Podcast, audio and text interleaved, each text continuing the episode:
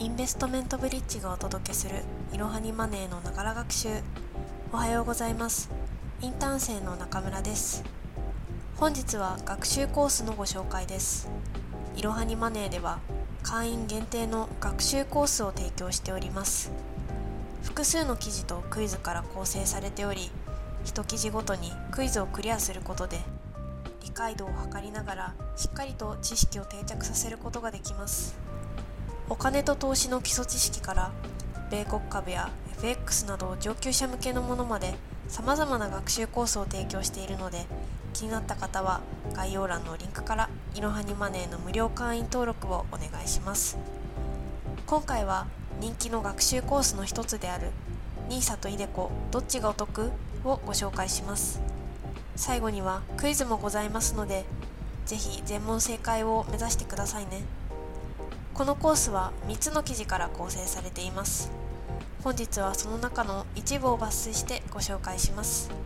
まずはコース内1記事目の NISA と iDeCo の仕組みを理解しようという記事から NISA と iDeCo それぞれの特徴について解説します。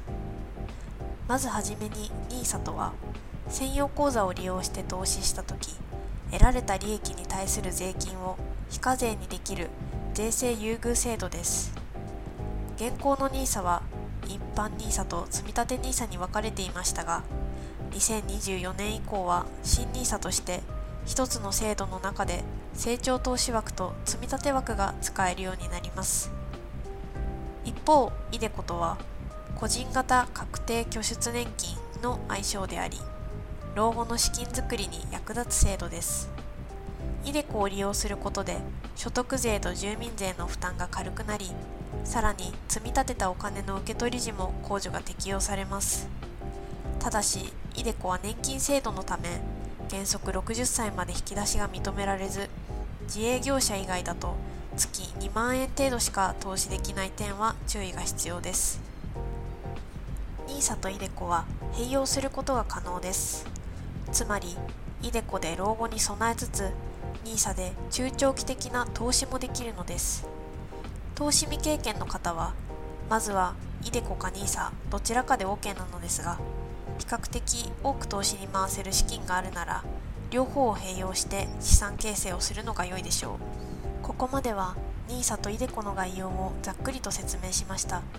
ここからはどちらをどう活用するべきかを理解するために NISA と iDeCo のメリットデメリットをそれぞれ解説します。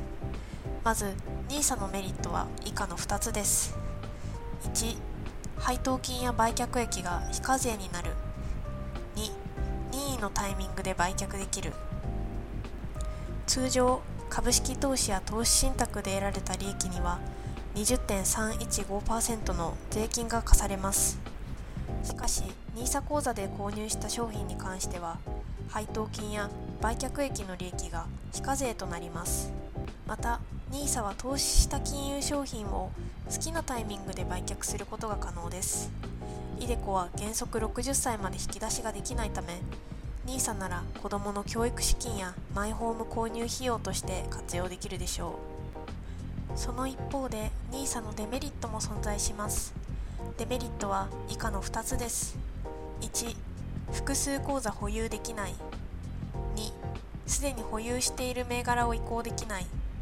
NISA 口座の開設は1人1つまでであるため複数作ることはできません。例えば SBI 証券で NISA 口座を開設すると楽天証券での NISA 口座の開設は不可能です。また NISA で非課税となるのは NISA 口座を通じて新たに購入した金融商品のみです。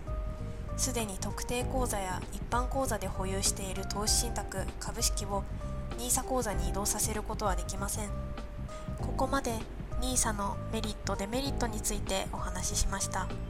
続いて iDeCo を始めることで受けられるメリットとデメリットを解説していきます。iDeCo のメリットは以下の3つです。1掛け金が所得控除される。2運用益も非課税で再投資できる。3受取時も控除を受けられる。それぞれ解説していきます。イデコでは掛け金全額が所得控除の対象となるため課税所得が減りその年の所得税と翌年の住民税が軽減されます。例えば毎月の掛け金が1万円所得税10%住民税10%の場合年間で2.4万円の税金が軽減されます。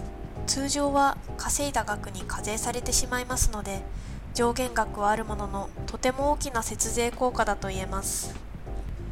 また iDeCo なら運用益も非課税で再投資ができます。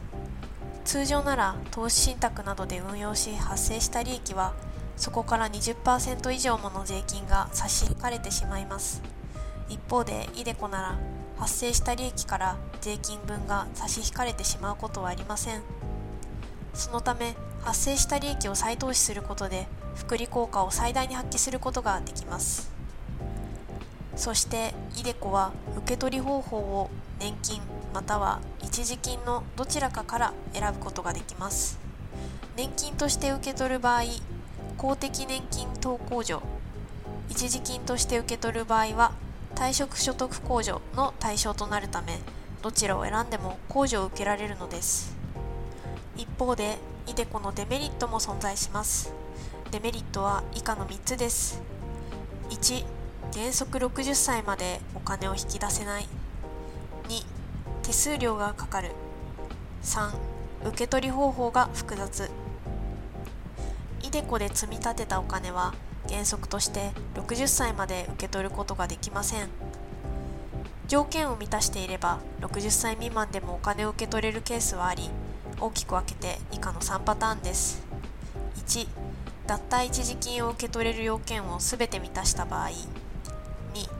加入者が病気や怪我で障害を負った場合3加入者が死亡した場合健康に生活している限りは条件に該当しないため急遽お金が必要になった場合でも引き出すことは困難です。また iDeCo で資産運用するにはいくつかの手数料が発生します。まずは加入移管時手数料2829円が初回でかかります。また口座管理手数料は金融機関により異なりますが毎月支払う必要があります。SBI 証券や楽天証券であれば口座管理手数料は無料になります。